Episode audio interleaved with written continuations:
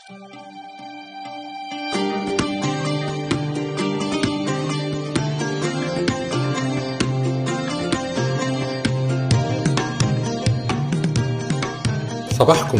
أو مساءكم ورد بإذن الله. على حسب الوقت اللي بتسمعوا فيه البودكاست دي. حلقة النهاردة للي بيكرهوا كورة القدم وكمان للي بيعشقوا الكورة. وبرضه للي مش فارقة معاهم الكورة.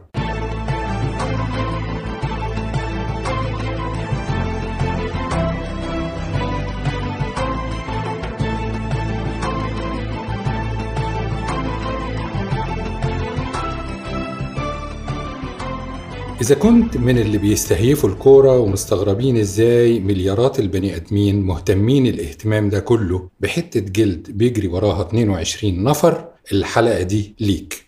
وإذا كنت مغرم بالكورة إلى حد الجنون وبتعتبرها شغلك الشاغل ليل ونهار برضو الحلقة دي ليك.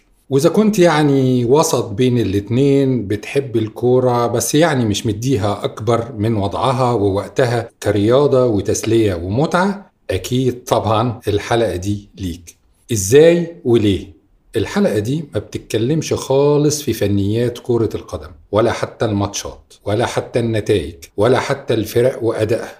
في وسط حمى كأس العالم اللي شغل العالم كله اليومين دول مش هنتكلم عن الأجوان ومين كسب ومين لعب وحش هنتكلم عن البشر. البشر اللي ورا دموع وأفراح كرة القدم هنحكي عن البشر دول من خلال أربع قصص. تعالوا نسمع القصص واحدة ورا التانية.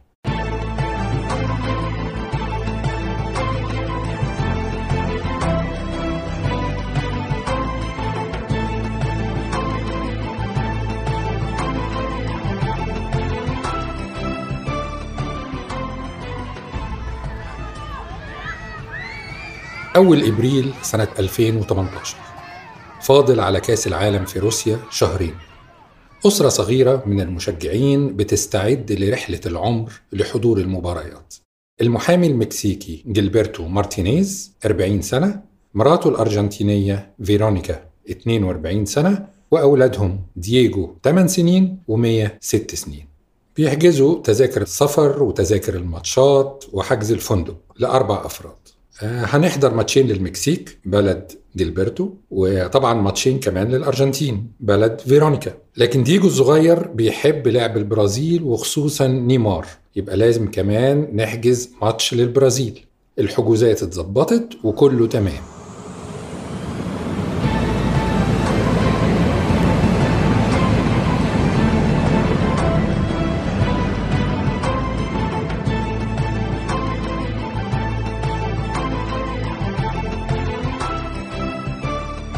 الأسبوع الأخير من إبريل فيرونيكا خدت الطفلين معاها في زيارة لوالدتها وأخوها في ميامي أمريكا. جilberto كان عنده شغل فما راحش معاهم. يوم 28 إبريل بالليل جilberto جات له مكالمة مشؤومة.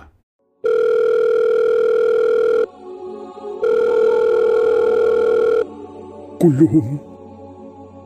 كلهم للأسف ماتوا في موقع الحادثة. أيوة للأسف في حادث سيارة أليم فيرونيكا والطفلين وخالهم ماتوا. جilberto فقد أسرته كلها في لحظة.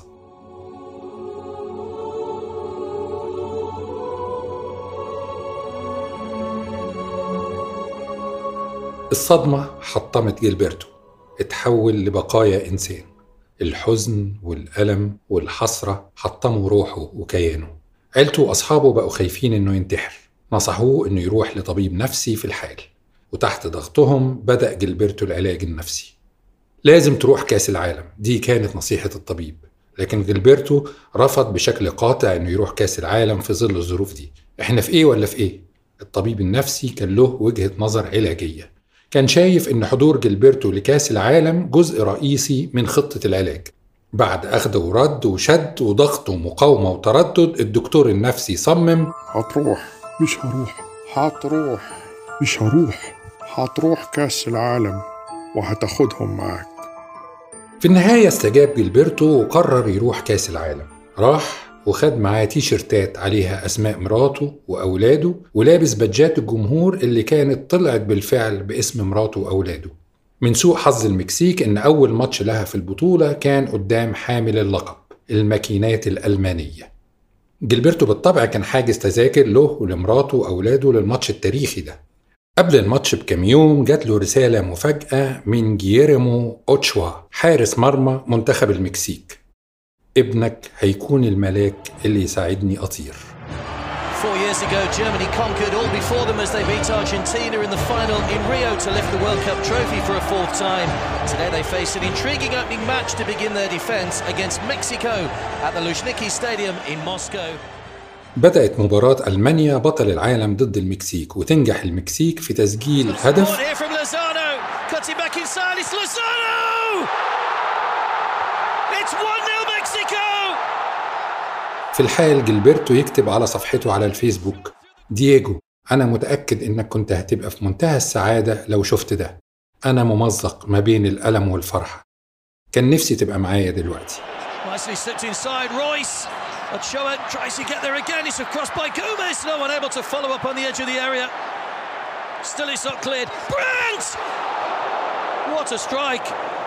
بالطبع ألمانيا ما سكتتش الماكينات الألمانية بكبرياء البطل شنت هجوم كاسح طول المباراة لمحاولة تعويض الهدف. لكن جييرمو أوتشوا حارس المكسيك تألق بصورة غير مسبوقة. كان بيطير فعلا في كل الاتجاهات وسد مرمى المكسيك تماما ومنع عدة أهداف محققة.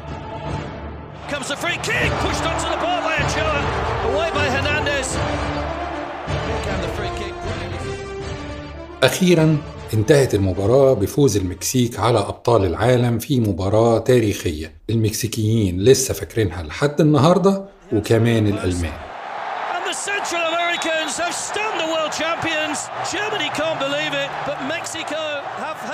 أوتشوا بعت لجilberto رسالة تانية ومعاها فانيلة منتخب المكسيك عليها توقيعات كل أعضاء الفريق.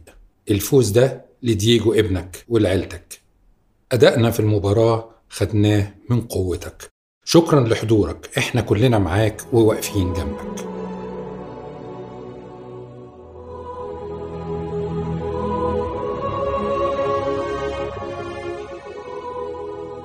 جيلبرتو كان لسه عنده ميعاد تاني في كأس العالم مع مباراة للبرازيل بقيادة نيمار النجم المفضل لابنه المتوفي دييجو نيمار كمان بعت له رسالة صوتية. Hola Gilberto, estoy aquí para mandarte un saludo.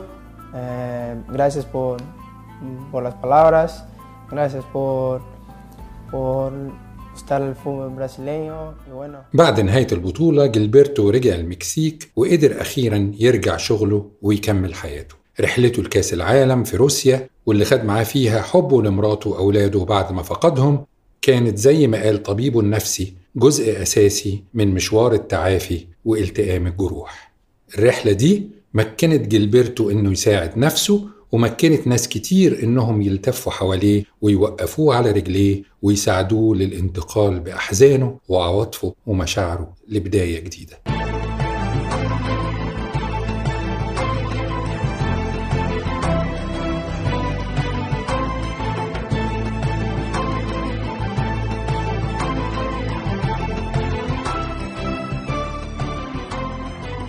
هناخدكم دلوقتي لصيف سنة 1984 ماريا خارجة من عند الدكتور في حالة هم وحزن وغم.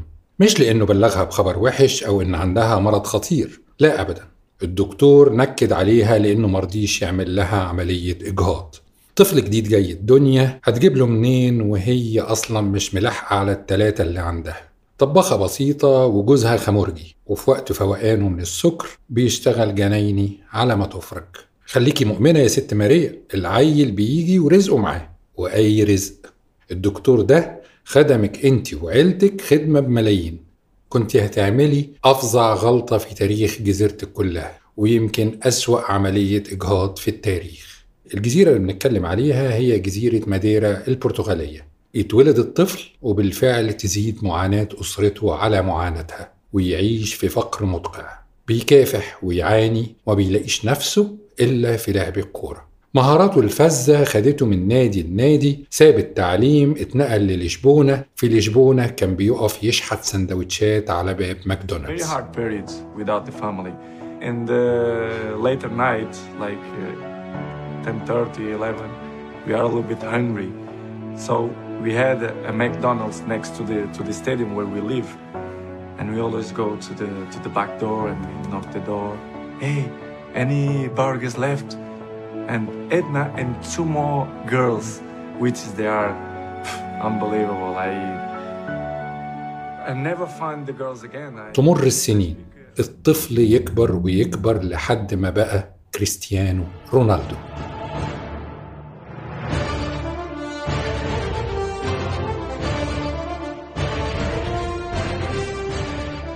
كريستيانو رونالدو اللي في كأس العالم الحالي سنة 2022 بقى اللاعب الوحيد في التاريخ اللي يسجل أهداف في خمس كؤوس عالم متتالية. أول لاعب كرة قدم في التاريخ توصل أرباحه لمليار دولار. أكتر رياضي له متابعين على ال social media عدوا النص مليار. كنت عايزة تسقطيه يا ماريا يا مفترية.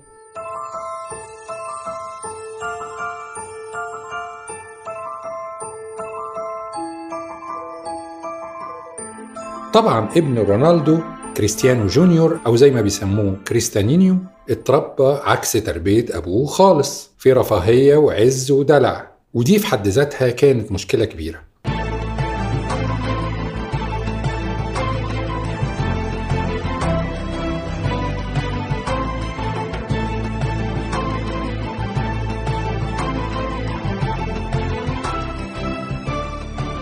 كريستيانو الأب كان عنده خطة لابنه إنه يبقى لاعب أسطورة زيه. دخله في ناشئي فريق يوفنتوس وهو في سن سبع سنين. نفس النادي اللي كان رونالدو بيلعب له وقتها. رونالدو كان عارف إن يوفنتوس خد كريستيانينيو لمجرد إنه ابنه. وبعد كام سنة كريستيانينيو نفسه هيحس بده. هيحس إنه وصل وإن كل الأبواب مفتوحة له لمجرد إنه ابن البطل الأسطورة. هل ده هيخليه لاعب كورة مميز؟ بعد كام سنة لما يعتزل رونالدو هل هتفضل الأبواب مفتوحة قدام ابنه مجاملة لأبوه؟ رونالدو عارف إن ده مش هيحصل. المنافسة في كرة القدم طاحنة وعنيفة وما فيهاش خواطر ومجاملات على الأقل على مستوى الكرة الأوروبية والعالمية.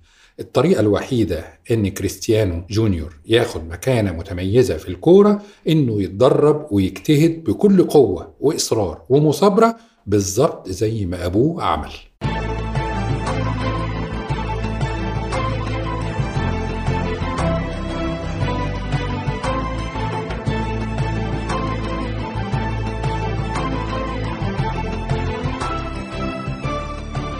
في يوم من الأيام رونالدو خد ابنه أجازة في البرتغال بلده الأم. كريستيانو جونيور افتكر إنهم زي عادة رحلاتهم الترفيهية. أبوه هيركبه يخت أو ياخد له جناح في فندق أو فيلا أو قصر ضخم أو جولة في عربية ليموزين. لكن اللي حصل إن كريستيانو خد ابنه لأفقر حي في البلد في منطقة شعبية جدا وبيت شديد التواضع. البيت اللي كان رونالدو عايش فيه وهو طفل. الولد ما بقاش مصدق نفسه. معقولة؟ انت كنت عايش هنا يا بابا؟ كنتم فقراء قوي كده؟ إزاي اتحملت المعيشة دي؟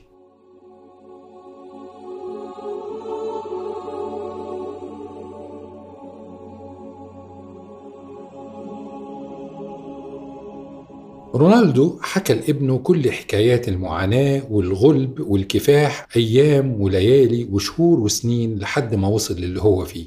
رونالدو كان عايز يوصل رسالة واضحة لابنه الثروة والأملة والعز والرفاهية اللي انت عايش فيهم لا نزلوا عليا من السماء فجأة ولا نزلوا عليا حتى لمجرد إني موهوب في الكورة. أنا بقيت كده بعد تعب وكد وعرق وعزيمة وصبر. من وقت ما كنت قدك لحد دلوقتي وانت مهما كنت غني وحياتك سهلة والأبواب مفتوحة قدامك مش هتبقى حاجة إلا لو مشيت في نفس السكة بنفس الكفاح والإصرار والمثابرة.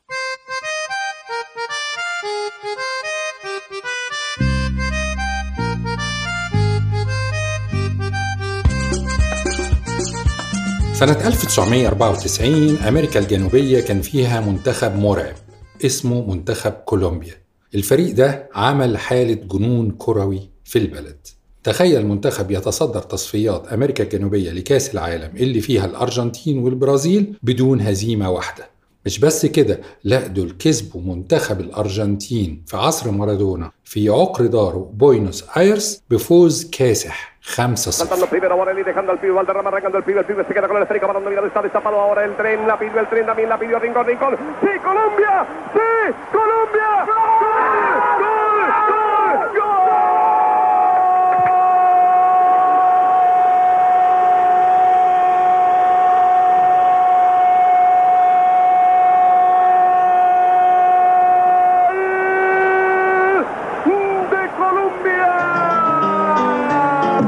منتخب كولومبيا خلى مشجعي الأرجنتين نفسهم يقفوا على رجليهم يسقفوا لهم في نهاية المباراة.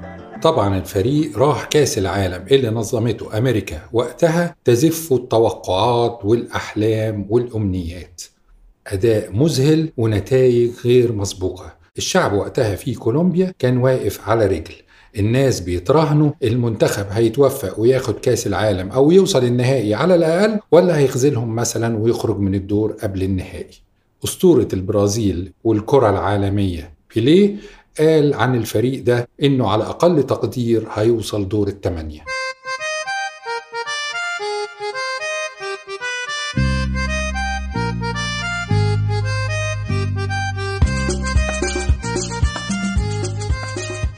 لكن قبل ما نتكلم عن اللي حصل مع كولومبيا في كأس العالم ده لازم نحط الحدث في سياقه الكبير أو الصورة كاملة للي كان بيحصل في البلد في الوقت ده. كولومبيا زي ما كتير مننا عارفين دولة مبتلاة بعصابات المخدرات عصابات رهيبة جدا ومنظمة للغاية وقوية لدرجة مستعصية على الدولة بكل أجهزتها ومؤسساتها وجيشها وشرطتها. على رأس العصابات دي كان بابلو إسكوبار. عصابات المخدرات في كولومبيا مكاسبها الرئيسية ما كانتش من بيع المخدرات في كولومبيا لا كانت من تهريب المخدرات لأمريكا.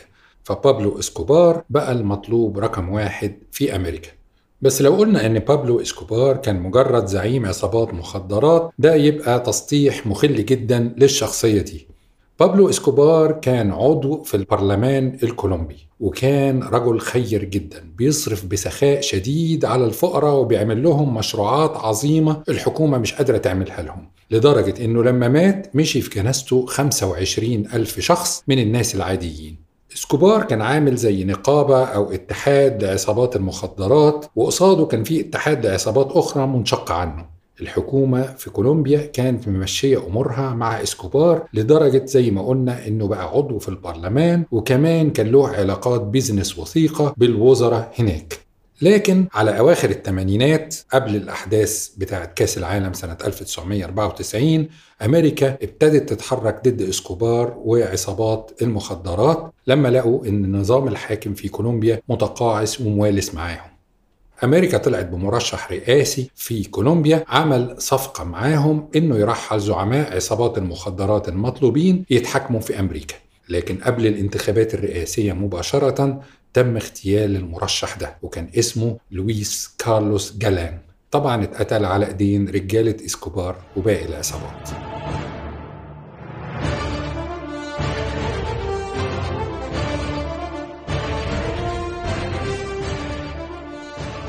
بعد اغتيال جالان تحت ضغوط أمريكا تم القبض على بابلو إسكوبار لكن بسبب نفوذه ما اتحبسش في سجن عادي. اتحبس في قصر كبير شديد الرفاهية وبيعمل منه كل اللي هو عايزه وبقى يدير أعماله كلها بشكل طبيعي. طبعا أمريكا ما عجبهاش الكلام ده وضغطت أكتر إن إسكوبار يتحبس في سجن عادي تتقيد فيه تحركاته وإدارته لتجارة المخدرات. لما إسكوبار عرف بنوايا الحكومة هرب والحكومة طاردته لحد ما قتلته في ديسمبر سنة 1993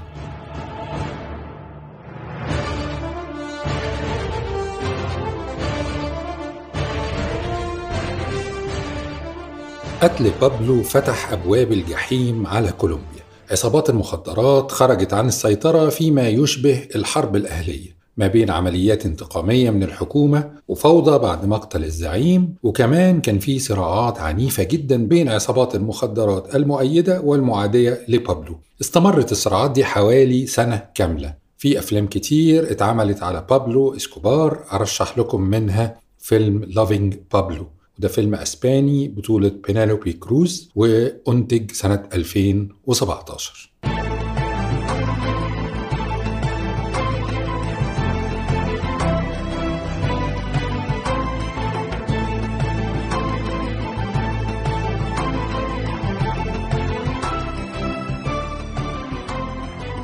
طيب إيه علاقة ده كله بالكورة؟ الكورة كانت في قلب ده كله إزاي؟ اولا بابلو إسكوبار وغيره من تجار المخدرات كانوا مستثمرين فلوس كتير جدا في كرة القدم الكولومبية شاريين أندية وبيدفعوا فلوس في مراهنات على المباريات بابلو إسكوبار نفسه كان شاري أكبر نادي في كولومبيا اسمه أتلتيكو ناسيونال أهو منه غسيل أموال ومنه محافظة على قوة الدوري الكولومبي لأن اللاعبين المميزين هناك كانت بتجيلهم عروض مغرية جدا للعب في برشلونة وريال مدريد وباقي أندية الليجا اللي هو الدوري الأسباني.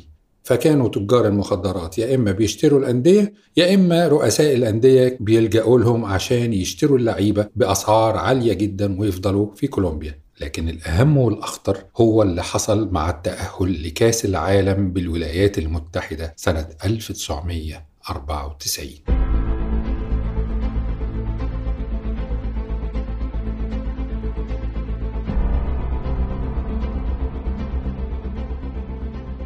منتخب كولومبيا راح كأس العالم سنة 1994 في وسط الأجواء المحلية شديدة الالتهاب والسخونة دي. ومش بس الشعب العادي كان حاطط آمال ملهاش سقف على المنتخب لا كمان تجار المخدرات اللي مستثمرين أموال ضخمة جدا في اللعيبة والأندية والمراهنات على انتصار الفريق لدرجة إن اللعيبة جات لهم تهديدات مرعبة يا تفوزوا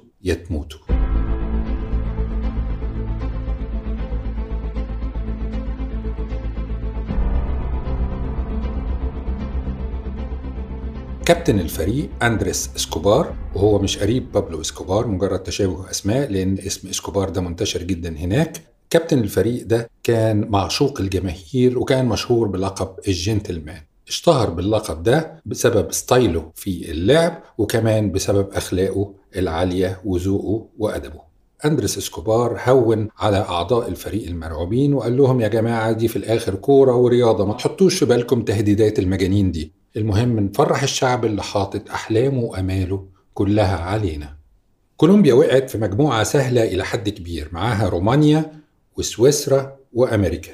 طيب جميل كده صدارة المجموعة متاحة ونبدأ نتكلم هنلاعب مين في دور ال 16 بدأت المباريات بماتش رومانيا واللي الكولومبيين ما كانوش واخدين بالهم منه إن رومانيا وقتها بقيادة اللاعب الفذ جورجي هاجي كانت هي كمان في عزها وبقت بعد كده الحصان الأسود للبطولة.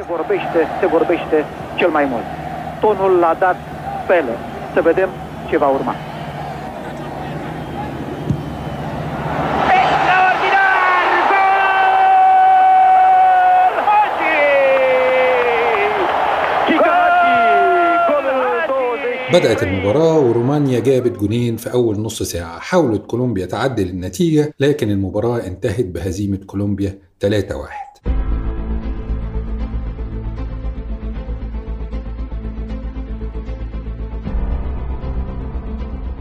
اللعيبة رجعوا الفندق فوجئوا على شاشات التلفزيون بدل رسائل الترحيب اللي بتبعتها الفنادق عادة لنزلائها برسائل تهديد. مش بس كده المدير الفني للفريق ماتيورانا جات له رسالة إنه لو نزل جابرييل جوميز في المباراة الجاية الفريق كله هيتقتل. لاعب تاني في الفريق اسمه لويز إريرا جاله خبر إن أخوه مات في اليوم ده في حادثة عربية. اللعيبة ابتدوا يتكلموا مع المدير الفني إنهم عايزين ينسحبوا وما يلعبوش الماتش التاني ضد منتخب أمريكا الدولة المنظمة لكأس العالم. لكن لو عملوا كده هل الوضع هيبقى أحسن؟ بالطبع لا.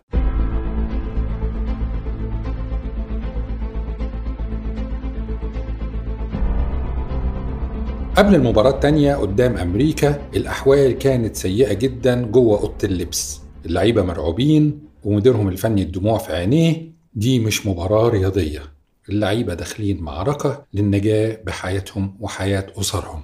الكابتن أندريس إسكوبار حاول يشجعهم يا جماعة انسوا كل حاجة وركزوا في الملعب. في 40 مليون مواطن مستنيينا نفرحهم. فكروا في الفقراء في بلدكم اللي أنتم ممكن تكونوا البهجة الوحيدة في حياتهم.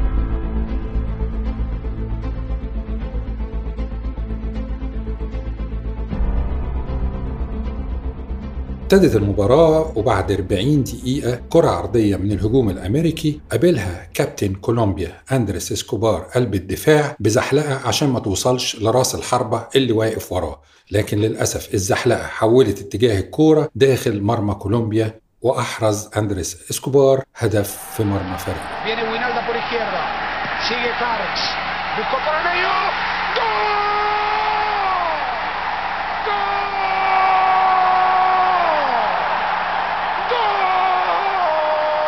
أول جون لأمريكا.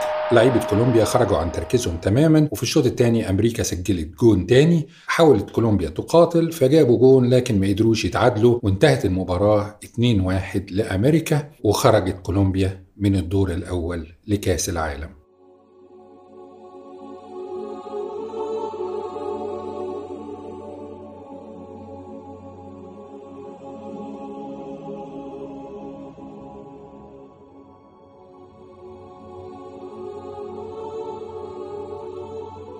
رجع فريق كولومبيا بلده وسط حالة من الحزن والانكسار والإحباط العام.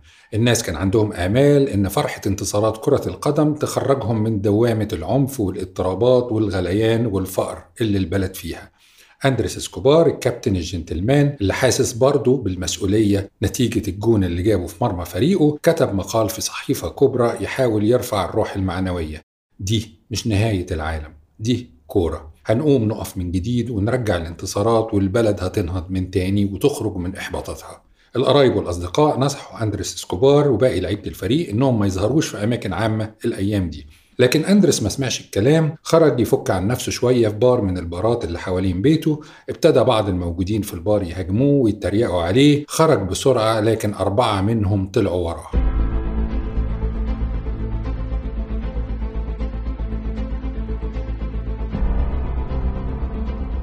وعند عربيته اتضربت عليه ست رصاصات. القاتل كان مع كل رصاصة بيقلد صوت المعلق وهو بيقول جون جون جون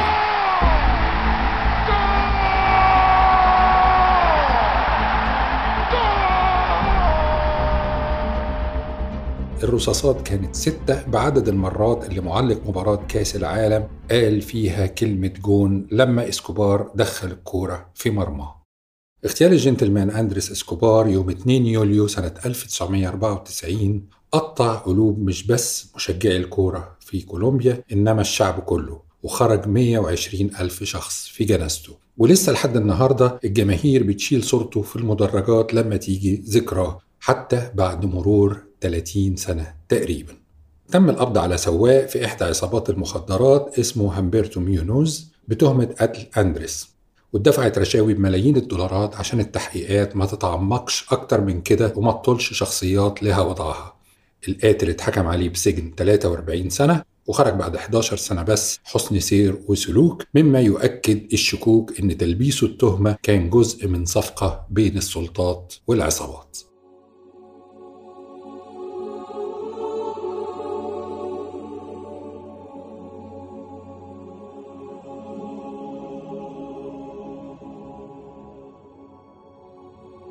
الحادثة دي وسياقها العام في بلد زي كولومبيا بتثبت إزاي إن فساد الشأن العام بيقلب النعمة لنقمة والبهجة العارمة لمأساة كارثية والانحدار في بنية المجتمع لازم هيؤدي لفشل ذريع في كل مكوناته ومنتجاته.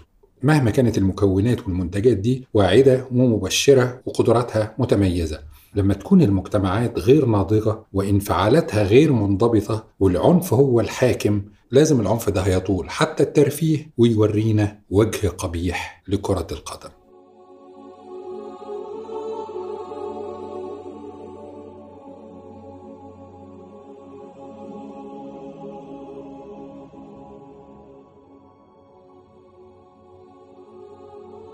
سيد أبوك مات. ضحك سيد. بلاش هزار. بقول لك أبوك مات. سيد ضحك تاني. ده هزار بايخ ده. أخوه الكبير مسكه وهو بيعيط وقعد يهزه. بقول لك أبوك مات. مات. سيد ضحك أكتر وأكتر وفجأة انفجر في العياط. أبويا مات. حقيقي. دي كانت بطنه وجعاه شوية بس. أنتوا مش خدتوه المستشفى؟ أخوه رد عليه.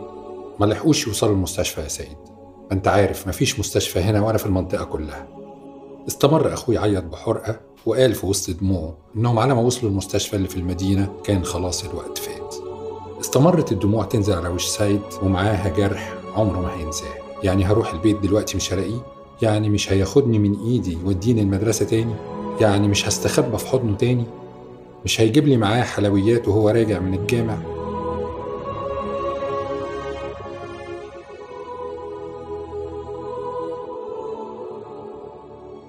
مات الأب وبقى سيد تحت رعاية عمه مع أمه. مع كل صلاة جمعة كانت بتتجدد أحزان الطفل اللي كان عمره وقتها سبع سنين بس ببساطة لأن حد تاني كان بيخطب في الجامع غير أبوه إمام المسجد الراحل. بقى يلهي نفسه بلعب الكورة زي ما اتعود دايما كل ما يتعرض لضغوط. كبر الطفل وكبر معاه حبه للكورة لحد ما شغلت عليه كل تفكيره. كان زيه زي باقي أطفال قريته بيروح المدرسة وكمان بيشتغل في غطان الرز والفول السوداني بيتشعبط على الشجر يقطف المانجا.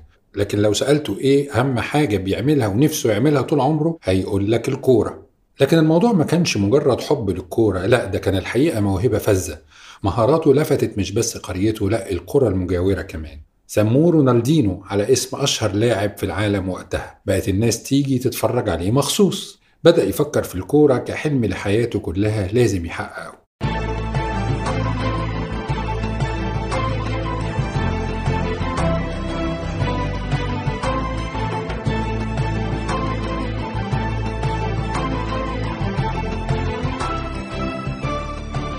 جه كأس العالم سنة 2002 منتخب بلده قدم أداء مدهش في أول مرة يوصل فيها لكأس العالم.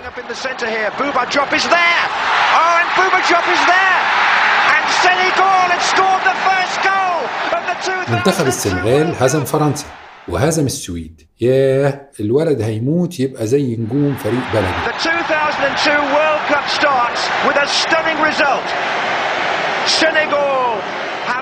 كمارا ودياو وديو خلاص عقد العزم وقال لأهله أنا عايز أسيب المدرسة وأروح العاصمة دكار ألعب كورة وأحترف الخبر نزل زي الصعقة على عمه وأمه.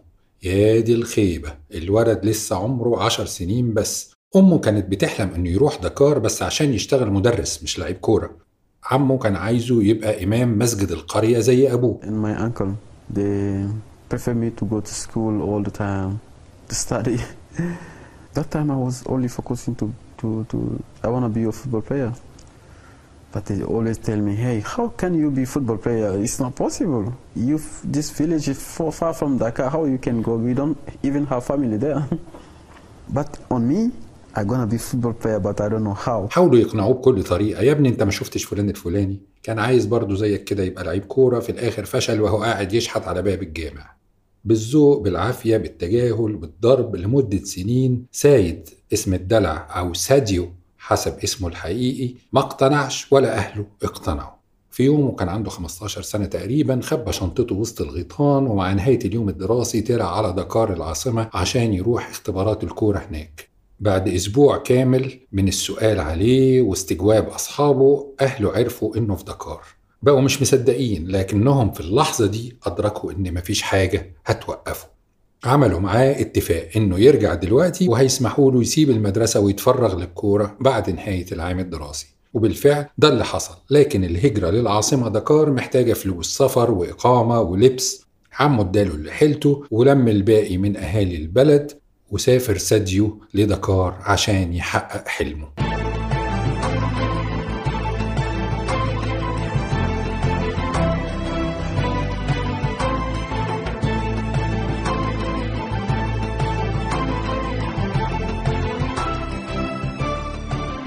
في العاصمة المدربين انبهروا بساديو ماني ومنها للاحتراف في فرنسا برضه من ورا أهله.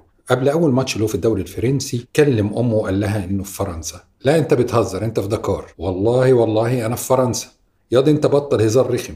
طب افتحي التلفزيون كده وشوفي بنفسك Gabon Zuka.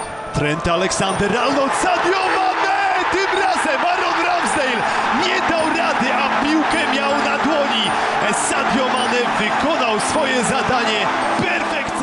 Perfekcyjnie. Lovely turn by Salah.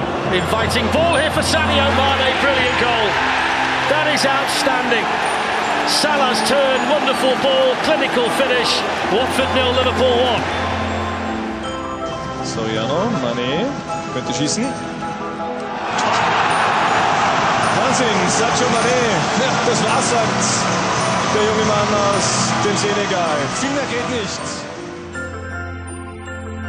من نجاح عظيم لنجاح أعظم لاعب ماني في ميدز الفرنسي لسالزبورج النمساوي لساوثهامبتون الإنجليزي لليفربول لبايرن ميونخ.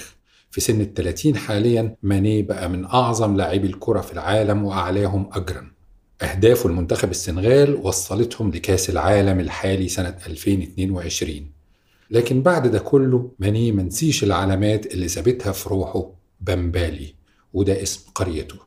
ماني بنى في بمبالي أكبر مستشفى في منطقته كلها بتكلفة نص مليون دولار. عشان ما يحصلش للناس هناك اللي حصل لأبوه لما مات وما لقاش مستشفى تنقذه. ماني رغم إنه ما كملش تعليمه بنى كمان مدرسة كبيرة ب 300 ألف دولار عشان الأطفال اللي ما عندهمش فرصة إنهم يبقوا زيه أبطال في كرة القدم يلاقوا فرص كبيرة للنجاح في كل المجالات الأخرى. ماني بنى جامع كبير ومحطة بنزين وطور الخدمات في منبالي وشقلب أحوالها تماما عشان الحياة فيها تبقى أحسن وأريح وأنجح.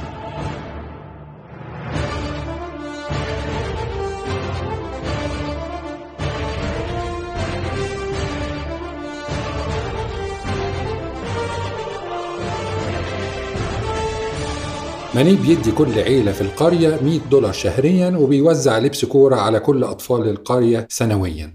لعيبة الكرة العالمية بيقضوا أجازاتهم في المنتجعات السياحية العالمية في المالديف في أسبانيا في البرتغال في جنوب شرق آسيا. عارفين ماني بيقضي أجازته فين؟ بالظبط خمنته صح. بيقضي أجازته في قريته. بمبالي. بيلعب كرة مع العيال. بيشارك الناس في الشغل في غيطان الرز والفول السوداني ولسه برضه بيتسلق الشجر عشان يلم المانجا. ماني بيصلي بانتظام في المسجد سواء في أي مدينة أوروبية عايش فيها أو في جامع قريته أثناء الأجازات. شفنا ماني وقت الفوز بالكاس في إنجلترا واقف على جنب عشان ما يشاركش في الاحتفال بالخمور. في سنة 2019 الكاميرات لقطت ماني وهو شايل موبايل قديم شاشته مكسورة. وده خلى زميله في ليفربول وقتها جورجينو وينالدم يجيب له موبايل جديد هدية. ده مش بخل من ماني مثلا عندنا شهادة إمام الجامع اللي كان ماني بيصلي فيه في ليفربول رغم إن ماني كان عنده وقتها عربية بنتلي لكن عمره ما يروح بيها الجامع أبدا. بيروح الجامع بعربية عادية خالص. ليه يا ترى؟ لأن استعراض الغنى والرفاهية بيتعارض مع ثقافة قرية بمبالي عيب قوي عندهم إن الغني يستعرض ويتمنظر بثروته قدام الفقير. كتير من اللي بيعملوا ماني في السر إحنا ما نعرفش عنه حاجة غير بالصدفة.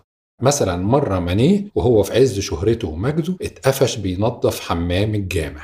إيه الحكاية يا ماني بتنظف حمام الجامع ليه؟ اللي قفشه المرة دي واحد من معجبيه. سأله الحكاية إن ماني له صاحب من غانا وكان عازمه عنده يشرب شاي. فصاحبه قال له أنا ورايا شغل دلوقتي أما خلص نبقى نروح. ماني قال له خلاص هساعدك نخلص الشغل مع بعض ونروح مع بعض. في اللحظة دي دخل معجب شافه وصوره ماني اترجاه ما ينشرش الفيديو على النت. الراجل قال له عيب على ضمانتي أوعدك مش هنشره ابدا. وطبعا كلنا عارفين إن الراجل صدق في وعده بدليل إن العالم كله اتفرج على الفيديو. هذا أخوك بينظف الحمام سادي ماني يا سادي هذا سادي ماني سادي ماني مسهر بينظف الحمامات حق المسجد. ياسر جنبه ياسر جنبه نظف له عين ما عليك يا أخي. خذ جنب سعدي إن شاء الله إن شاء الله.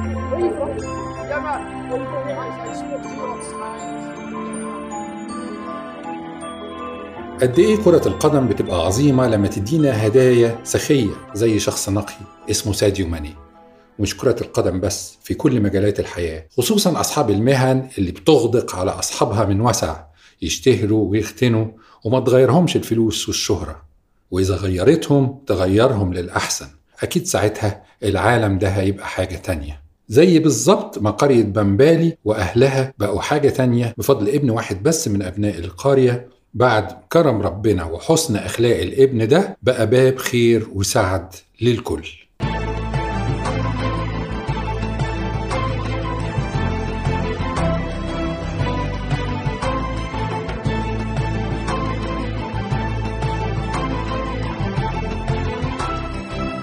حلقتنا النهارده خلصت. أتمنى إنها تكون على المستوى اللي تحبوه سواء من حيث الاستمتاع بيها أو الاستفادة منها.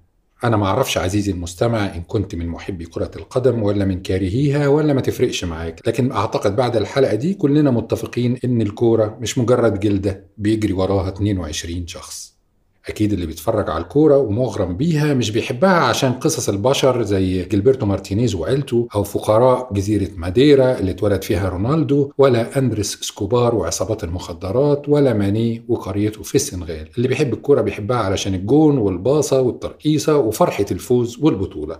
لكن اللي يهمنا هنا إن ورا مباريات الكورة وقدامها وحواليها بشر ودموع وأفراح غالية وقيمة. ممكن تبقى بهجتنا في حياة صعبة. وممكن تشفي جراحنا. ممكن تعلمنا قيمة من قيم الحياة. ممكن تغير حياتنا للأفضل. أو العكس تدمرها خالص لو أسأنا التعامل معاها. والاختيار والعمل على تحقيق الاختيار ده لينا في الأول وفي الآخر. نلتقي على كرسي في أول صف الأسبوع الجاي إن شاء الله.